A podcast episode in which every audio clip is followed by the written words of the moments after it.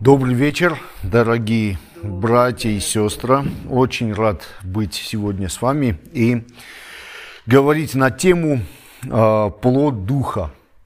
Э, эта тема, она э, будет таким, э, в какой-то мере, логическим продолжением того, о чем мы говорили в воскресенье. И вы, наверное, с воскресной проповеди уже уловили основную мысль о том, что Конечная цель, которую преследует Господь, заключается в том, чтобы отобразить в нас э, свой плод, то есть плод Духа. Другими словами, можно сказать, характер Христов, который э, сформирован в нас и проявляется через нас. Поэтому сегодня мы как раз коснемся более подробно вот этой э, темы. И э, я с самого начала хотел бы просто как вступление сказать пару слов о том, что э, есть э, определенная разница между э, дарами и плодами, и плодом, вернее, в единственном числе. То, э, знаете, я вообще как бы немного вот веду такую параллель, когда говорю об этом и привожу такой, может быть, на первый взгляд, э, банальный пример, но он такой доходчивый. Знаете, вот скажем, все мы э, празднуем Рождество. В это время мы наряжаем елки, украшаем дом и все такое. И знаете, вот э, елку, которую мы украшаем, э, вешаем на нее красивые э, игрушки, дорогие, там, дизайнерские есть, антикварные есть, ну, как бы разные есть, на любой вкус и цвет. Но итог заключается в чем? Что в то же самое время года ты смотришь на живые деревья, не на искусственные елки, которые просто, они стоят такие неказистые, и на них практически ничего нет. Но есть большая разница. Это дерево, несмотря ни на что, оно живое, в ней есть жизнь. А елка, как бы она ни была украшена, она, она а, получает вот эти, так скажем, красивые игрушки, эти плоды, которые на ней висят, они искусственные, они извне получены ею. И знаете, вот то же самое как бы в нашей христианской жизни. Э, дары, они не принадлежат нам. Вот как шарики на елке, они не принадлежат елке, они принадлежат нам. Мы даем, мы вешаем на ней э, эти дары, эти э, украшения, а потом и собираем. Вот Точно так же дело обстоит и с нашей христианской жизнью. Мы э, имеем в распоряжении дары, которые Господь нам дал, но мы не имеем права их приватизировать. Вот это настолько будет странно, как елка, если э, внушить сама себе и будет внушать окружающим, что вот эти все шары появились вот прям изнутри нее. Вот это настолько нелепо, нелогично и вообще э, ну, не соответствует реальности. Вот то же самое, когда Господь дает дары каждому из нас, э, то они даны нам, Богом, для служения друг другу, для созидания тела Христова, церкви. Но ни в коем мере у нас не должно даже мысли проскользнуть, что это принадлежит мне. Это принадлежит Богу, это дано мне в распоряжение для служения. Но вот когда дело идет о плоде Духа, то это то, что формируется во мне. И на это я могу э, в какой-то мере претендовать и говорить, что это плод, который Господь сформировал во мне, в моем духе. Да, конечно, этот плод, он никогда не сможет формироваться сам по себе. То есть я сам его сформировать себе не смогу никак, как бы я ни прилагал усилия. Но в тандеме с Богом, во взаимодействии с Богом, в общении с Богом, этот плод Духа, то есть характер Христов, другими словами говоря, он формируется в нас. Поэтому, э, знаете, я немного Забегая вперед, также хочу сказать, что э, мы э, должны просто сделать изначально один очень правильный для себя вывод, что плоды первичны, а дары вторичны. Почему? Потому что плод вечен, а дар, он дается нам на время. И знаете, вот большие проблемы в христианском мире, они происходят именно тогда, когда здесь происходит такая вот, знаете, вот подмена каких-то вот ценностей, когда дары, они ставятся в основу, а плоды, они либо вообще не учитываются, или учитываются, так скажем, да, вот э, как-то вот второстепенным образом смотрят на них. И, и это чревато очень большими проблемами. Но когда мы сфокусированы, когда мы понимаем, что э, в основе всего должен лежать плод Духа, то это является очень крепким фундаментом и основанием. И Господь, когда дает те или иные дары человеку, в ком сформирован плод, то, э, извиняюсь за такое немного вот э, грубое сравнение, у этого человека крышу не снесет. Э, его там не занесет туда ни влево, ни вправо. Как бы. Почему? Потому что в основе лежит этот плод Духа, который балансирует, который является как бы фундаментом его христианской жизни и богопочитания. И э, те или иные дары, которые проявляются через жизнь и служение того или иного человека, они все равно никогда не могут не навредить ни ему, ни другим, и, э, и они только лишь будут прославлять Бога и созидать тело Христова. Теперь э, давайте пойдем дальше. Я уже сказал, что э, мы, э, конечно же, приносим плод во взаимодействии с Богом. И знаете, очень интересно, что Писание говорит в единственном числе – плод Духа. Знаете, я всегда вот, ну, у меня такая ассоциация, когда я говорю о плоде Духа, что это похоже на апельсин. Вот возьми апельсин, э, скажем, э, почисти его, да, вот отдели кожуру, и ты увидишь, это один плод, но внутри он состоит из разных долек. Хотя он один плод. И, и, и знаете, вот такая же картина и э, с плодом духа. То есть есть девять таких составляющих одного плода. И, и этот плод, он созревает, знаете как, созревает очень равномерно, гармонично. Вот э, ни, ни с кем из нас такого не происходило, чтобы вот мы взяли такой вот апельсин или мандаринку, взяли вот, отделили кожуру и увидели, что там две дольки, все остальное пустует. Ну, так не бывает. А мандарины могут быть маленькие, большие, там, зрелые, не совсем зрелые, но все равно они созревают Э, равномерно. То есть все равно он э, присутствует, эти все дольки внутри этого мандарина или апельсина. По, точно так же, как бы с плодом. Он может быть внутри нас не совсем зрелым, может быть маленьким, может быть зрелым, большим там, и так далее. Но он развивается равномерно в нас. Поэтому э, Здесь я хотел бы сказать и заметить э, такую, э, такую вот важную мысль о том, что сказано в втором послании Тимофея, второй главе, шестом стихе. Второе Тимофея, вторая глава, шестой стих. Сказано следующее. «Трудящемуся земледельцу должно первому вкусить от плодов». Знаете, мы э, похожи, Господь уподобляет нас земледельцами, то есть э, отождествляет нас с ними. И знаете, мы, наше сердце, оно, Библия не раз говорит об этом, что оно похоже на почву которую мы храним, которую мы, э, так скажем, возделываем, охраняем и так далее. И знаете, это вот ну, земледельческий труд, так образно говоря. И Писание говорит, что трудящемуся земледельцу должно первому вкусить от плодов. Смысл труда земледельца заключается в одном – получить плод. Получить плод. Он это не делает ради просто там, не знаю, разминки или просто это... Знаете, он преследует определенную цель иметь плод.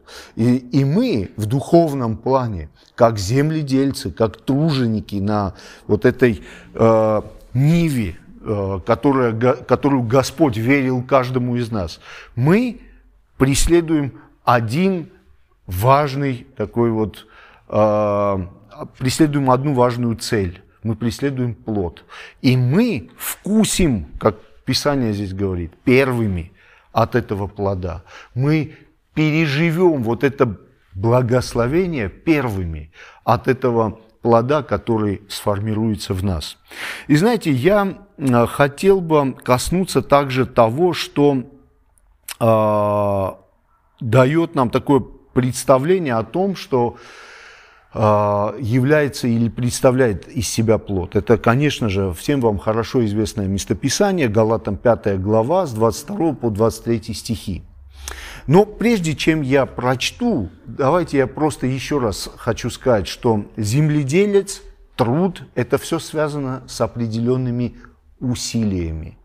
А, мы не раз видим в Священном Писании, где Господь призывает и обращается к нам и говорит, прилагая к всему усилия. То есть мы должны приложить усилия. Плод, он не сможет сформироваться в нас без определенных усилий. Конечно, есть Божья часть, но есть наша часть, где мы посвящаем Богу время, позволяем Богу делать это, эту работу в нас. И это вот и является тем усилием, которое является нашей с вами ответственностью и частью. Теперь, а, поэтому к этому мы должны быть готовы. Вот для того, чтобы получить дар, то есть, или другими словами, более э, выражаясь по-простому, подарок, усилий никаких не надо прилагать. Эти усилия прилагает тот, кто тебе дарит. Вот он приложил усилия, он поработал, он заработал деньги, он э, потратил время, купил подарок для того, чтобы угодить тебе и так далее и тому подобное. К чему я? Это то, что касается даров. А вот то, что касается плода, здесь Писание однозначно говорит, мы должны настроить себя на то, что мы должны приложить усилия. Теперь э, вернемся к посланию Галатам, 5 главе, 22 и 23 стихам. «Плод же Духа – любовь, радость, мир, долготерпение, благость, милосердие, вера, кротость, воздержание. На таковых нет закона». Знаете, я, э, сегодня мы э, постараемся с Божьей помощью разобрать именно все то, что касается всех этих э, частей одного плода, всех этих вот составляющих одного плода. И разобьем мы их на три части. Почему на три части? Потому что в этом есть определенный Божий замысел. И этот один плод, который формируется, он дает нам все то, что нам надо самим, что надо нашим окружающим и что нам надо в наших взаимоотношениях с Богом. Теперь, э, дорогие, э, Писание говорит, что Царствие Божье, оно есть э, не пища и питье. Римлянам 14, 17. Послание к римлянам, 14 глава, 17 стих. «Ибо Царствие Божье не пища и питье, но праведность и мир и радость во Святом Духе». Также мы с вами очень хорошо знаем, что Писание говорит о том, что Царствие Божье внутрь вас есть. То есть, где Царствие Божье? Внутри нас. А что из себя представляет Царствие Божье? Это мир, это радость, это праведность во Святом Духе. Теперь, а, знаете, люди в этом мире, и не только в мире, то также и в христианском мире, ну, как бы все люди, они а, стремятся, все мечтают а, и, знаете, вот хотят достигнуть счастья. И это нормально и понятно. Но знаете, каждый человек что-то вот свое вкладывает вот в это понятие счастья. Вот спроси у каждого, кто-то скажет, счастье заключается там в том-то, или в этом, или в том. Но э, и, и приведет разные примеры, и взять, взять их всех по отдельности, каждый ответ может быть, э, скажем, правильным и претендовать на то, чтобы вот являться правильным. Но знаете, я вижу в Священном Писании одно, что для счастья, для полноценного счастья человеку и дано то, что называется плод духа. Вот когда формируется плод духа, вот именно человека, в ком сформировался этот плод, и можно с точностью, вот с уверенностью, без капельки сомнения назвать его счастливым человеком. Почему? Потому что есть все то, что, в чем нуждается он лично. Он обладает тем, э, в чем он нуждается во взаимоотношениях с окружающими людьми. При этом он также обладает всем тем, что ему надо для того, чтобы жить полноценной и гармоничной жизнью с Богом. И это все в одном плоде. Поэтому, как я уже сказал ранее, мы поделим это на три части. Теперь давайте коснемся первой части. Э, первая часть – любовь, радость и мир. Это то, что мы должны иметь в себе. Это наше внутреннее состояние – это то, что обеспечивает вот так называемое счастье или гармонию с самим собой. Когда у тебя все хорошо. То есть неважно, что там и как снаружи, мы до этого еще доберемся с вами. Мы говорим сейчас о первой части этого, о первых трех составляющих этого плода, которые нацелены на то, чтобы сформировавшись, принести в нашу жизнь гармонию. Знаете, вот есть э, русский язык на самом деле очень богатый язык. Вот, знаете, есть такое высказывание, говорит, вот э, общался с человеком, он не ладит сам собой. Слышали, да, вот такое, как бы, ну, высказывание? Вот что это означает? Он не в ладах. То есть, причем с кем? Сам с собой. Почему? Потому что у него вот прям внутреннее его состояние, оно нарушено. То есть его даже сбоку трогать не надо. Его там даже вот, ну вообще как бы, он сам уже сам на взводе. У него там внутри беспорядок и кошмар творится. Когда мы позволяем Богу сформировать в нас плод, то первое, что хочет Бог, это, знаете, это его природа. Природа любви, а Бог есть любовь. Любовь не ищет своего он в первую очередь ищет того, что надо нам. Что нам надо? Нам нужна любовь, нам нужна радость и нам нужен мир. Это надо иметь внутри нас. Э, знаете, вот это то состояние, которое человек переживает, соприкоснувшись с Богом. Давайте вот просто мысленно вернемся к тому моменту, когда мы впервые пережили Бога, или так скажем, мы родились свыше, были спасены, как хотите называйте. Что наполнило твое сердце? Вот что произошло с тобой? Тебя наполнила любовь, мир и радость. Рот до ушей, поешь, не умолкаешь. Чему ты рад, никто понять не может из окружающих, кроме, кроме тебя и Бога. Но у тебя царит мир. И знаете, зачастую бывает так, что когда мы э, обращаемся к Богу, у нас в жизни, э, знаете, э, творится, ну, как бы так скажем, масса всего того, что, мягко говоря, требует изменений. Но знаете, самые первые изменения, которые Господь производит в нас, это не то, что Он меняет в округе что-то. Он дает нам любовь, радость и мир. И вот в таком состоянии Он говорит, вот давай пошли. Менять все то, что надо тебе поменять в своей жизни. И, и ты идешь, и поначалу, конечно, тебя понять не могут, ни родные, ни близкие, ни друзья. Многие могут крутить у виска, думать, ну на, ну, на что ты радуешься? Ну что это так тебя радует в твоей жизни? И это на самом деле необъяснимо, потому что этот источник радости, он глубоко в твоем духе. Э, это тот плод, который начал формироваться. Это то семя нетленное, которое было посеяно в тебя, и оно начало давать вот эти первые-первые ростки. Царствие Божье наполнило тебя. И самое первое, что ты начинаешь переживать, это любовь. Знаете, куда-то пропадает всякая ненависть кому-то, кто, может быть, по жизни там, ну, причинял тебе много боли, страданий. Просто улетучилось куда-то. Это, это ненависть, это непрощение. Почему?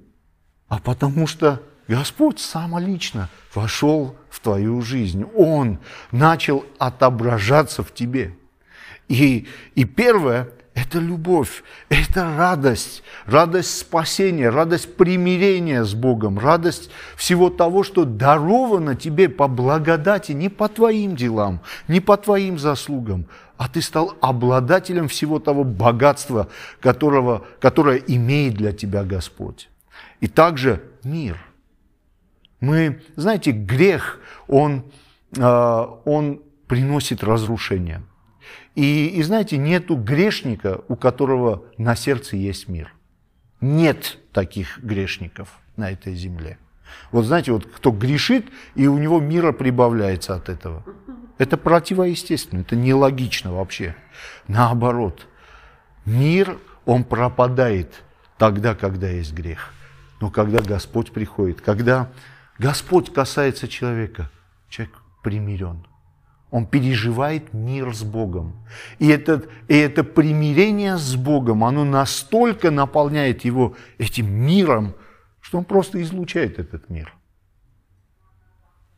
Поэтому первая часть плода Духа, она именно заключается в том, что в чем нуждаемся мы с вами, что надо нам для того, чтобы, как говорится, мы были в ладах самими собой, чтобы внутри нас царила гармония, порядок. Теперь дальше я хотел бы коснуться, а, коснуться а, второй, так скажем, троицы. Это долготерпение, это благость и милосердие. А, как я уже сказал, этот плод, он формируется одновременно. То есть это не так, что вот несколько лет Господь формирует первые три, потом прошло еще несколько лет, Он начал работать над остальными. Как мы с вами поняли, это, это одновременно на, на, всем, на всех фронтах эти изменения начинают происходить. Но, что интересно, то, что касается вот второй части, то это то, в чем э, нуждаются окружающие нас люди. Вообще само по себе христианство, оно э, умещается, вот как Писание говорит, да, э, в две заповеди. Это за, за первое, в заповедь взаимоотношений с Богом и с ближними. Вот в этом все.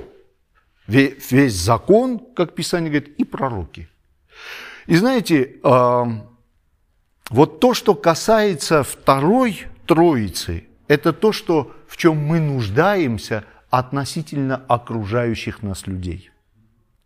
Вот давайте коснемся первого – долготерпения. Знаете, э, вот мы сами себя долготерпеть умеем. Вы заметили? У вас терпения на самих себя хватает всегда. А вот не дай Бог, кто-то рядом – сделает хотя бы 5% того, что ты долготерпишь в себе, то тут как бы все на глазах преображается, как говорится. Поэтому люди, окружающие нас люди, они нуждаются в том, чтобы мы их долго терпели. В этом мы сами не нуждаемся. Почему? Мы себя долго терпеть можем. Но мы нуждаемся, чтобы нас долготерпели окружающие нас люди. А окружающие нас люди нуждаются в том, чтобы долготерпели их мы. И поэтому, дорогие братья и сестры, вот второе, что желает Господь сформировать нас, как в этом плоде Духа, это долготерпение. Долготерпение по отношению к тем, кто нас окружает. Знаете, а, невозможно, невозможно без плода Духа пройти по жизни, не разрушив взаимоотношения с людьми если не будет сформирован плод. Вот есть люди, у которых вот, ну, кругом беда, они ни с кем не ладят. Вот просто не ладит человек ни с кем. Он не может вот сносить ничего. А Писание, напротив, нас еще призывает, говорит, сносите бремена друг друга. И как это можно сделать вообще без долготерпения? Это вообще невозможно. Поэтому, знаете, мы... Э, долготерпение – это то, что Бог формирует в нас по отношению к окружающим. Следующее – это благость, то есть доброта. Доброта – это Божий характер. Один Бог благ, как говорит Писание. И вот мы, как Его частичка, мы как носители Его, как люди, которые, э, в которых отображается Господь, мы можем являть благость.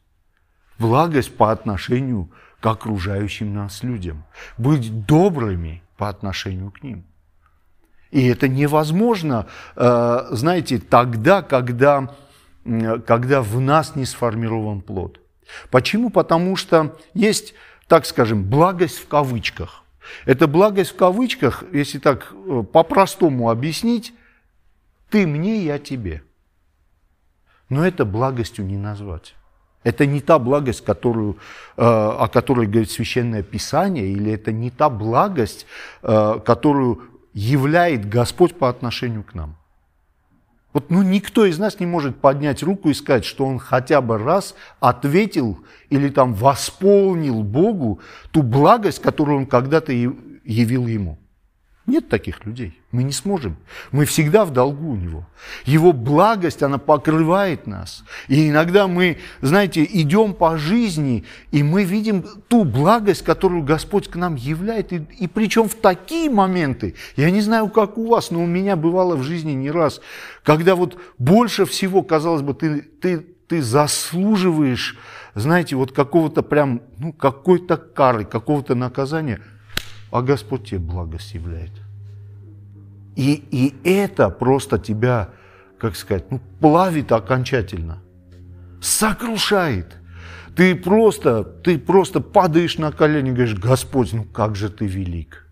Ну невозможно представить благость Твою. И знаете, окружающие нас люди, они нуждаются в благости. И Господь эту благость зачастую являет через именно нас. Но через нас Он не может явить, если прежде не сформирует в нас этот плод. Знаете, мы часто говорим, мы нуждаемся в благости и так далее.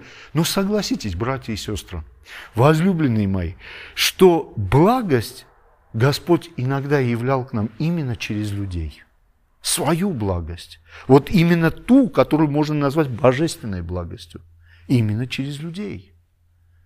И это было явлено не потому, что там э, кто-то имел какие-то там корыстные цели. Абсолютно. Это было просто по побуждению Божьему. Аминь. И знаете, э, далее мы видим, что Писание говорит о милосердии, милость. Милость, о которой Писание говорит, что она превозносится над судом. Она над судом превозносится. Когда все, если вот по, прям по, справедливости, то надо как бы все. Но когда человек нуждается в милости и является милость, то эта милость, она меняет жизнь человека. Знаете, а, Конечно же, здесь э, можно о разном говорить. Здесь, когда мы говорим о милосердии, э, не надо впадать в определенные какие-то там крайности, э, что милость это, это какая-то вот вседозволенность. Это то, что мы там покрываем грех, мы там закрываем глаза на какие-то... Не, ни в коем случае. Знаете, э, милость она, милость Божья, она является тогда в жизни человека, когда человек осознает, что он в этом нуждается. У него есть осознание того, что он заслужил за свои деяния наказание, но при этом он с этим осознанием в трепете, он даже готов принять, потому что он осуждает себя за то или иное злодеяние, тот или иной грех, то или иное непослушание. И вот когда Господь, который, знаете, зрит в корень, когда Он видит наше сердце, когда человек, он понимает, что он достоин наказания, вот он являет милость. И это абсолютно не покрывательство греха. Покрывательство греха – это то, когда человек, знаете, что делает? Он, э, он согрешил, он еще это и пытается оправдать, он еще там ищет еще кого-то виновного там в этом и так далее и тому подобного. И при этом параллельно обвиняет всех и вся в том, что по отношению к нему еще должны явить милость. Ну, конечно, это, это совершенно иная крайность, и это, и, и это даже не милость, если она там при таком раскладе будет явлена. Это не милость, и это вообще с Богом не связано никак. Милость Божья, она приходит в жизнь человека, когда человек, он просто понимает, что он заслужил. Он готов принять наказание. И вот когда он сам выносит себе этот вердикт внутри себя, Бог являет милость. Милость превозносится над судом, но прежде должен быть суд. Если нет суда, не будет милости. Поэтому, возлюбленные братья и сестры, так важно, чтобы милость, она, она была проявлена в нас. Так важно, чтобы мы были настолько, настолько чувствительны вот к этому внутреннему состоянию людей, которые нас окружают. Людей, которые осудили себя за то или иное. Знаете, когда мы руководствуемся буквой закона, мы, нас не волнует то, что внутри человека. Нас волнует то, что вот просто, как сказать, нарушено по букве. И мы по инструкции, скажем так, все раскладываем по полочкам. Но какое же великое благословение, что Бог к нам так не относится. Он так не относится. Бог поднимает нас с колен тогда, когда мы в Его присутствии трепещем и говорим, Господь, это так. Я осуждаю то или иное в моей жизни, и милость является в нашу жизнь. Поэтому это вовсе не э, там э, покрывательство какое, какое-то, да, но милость – это чуткость к внутреннему состоянию человека, который осудил, вынес приговор сам себе. И вот тогда, когда мы поступаем по букве закона, исходя из того, что отсутствует вот этот плод в нас – то это не, ну, это не отображает Христа. Поэтому, знаете, надо быть очень принципиальными, именно когда речь идет о таких э, ситуациях, где человек там пытается оправдать свой грех, ищет виновных и еще там обвиняет всех. Но тут о какой милости идет речь? Здесь не о милости уже речь идет. Здесь, здесь надо отстоять истину. Здесь надо отстоять святость. И это э, в таких ситуациях надо просто быть принципиальными. Но когда, когда речь идет о вот этом состоянии, то очень важно являть, то есть ту милость, которую Господь имеет по отношению к нам. Знаете, я, мне э, как пастору и как бы не раз приходилось сталкиваться с подобными ситуациями. Я, я, я уже молчу про э, пастора Леонида и Марину. Естественно, у, у этих людей там колоссальнейший опыт. Э, там, он не идет в сравнение с тем опытом, который имею я, естественно. Но и мне приходилось, знаете, сталкиваться с ситуациями, когда люди Э, одна категория людей пыталась оправдать свой грех, и, и мне надо было отстоять истину, да, так скажем, и стоять на стороне правды, и, и сталкиваться также с ситуациями, где люди просто сокрушаются. Где человек просто, он осуждает сам свой грех. Он сокрушен. И если в, этом, в этой ситуации – мы там начинаем оперировать истиной, то мы можем навсегда просто поставить крест на человеке и потерять его. Так важно вот не перепутать одно с другим.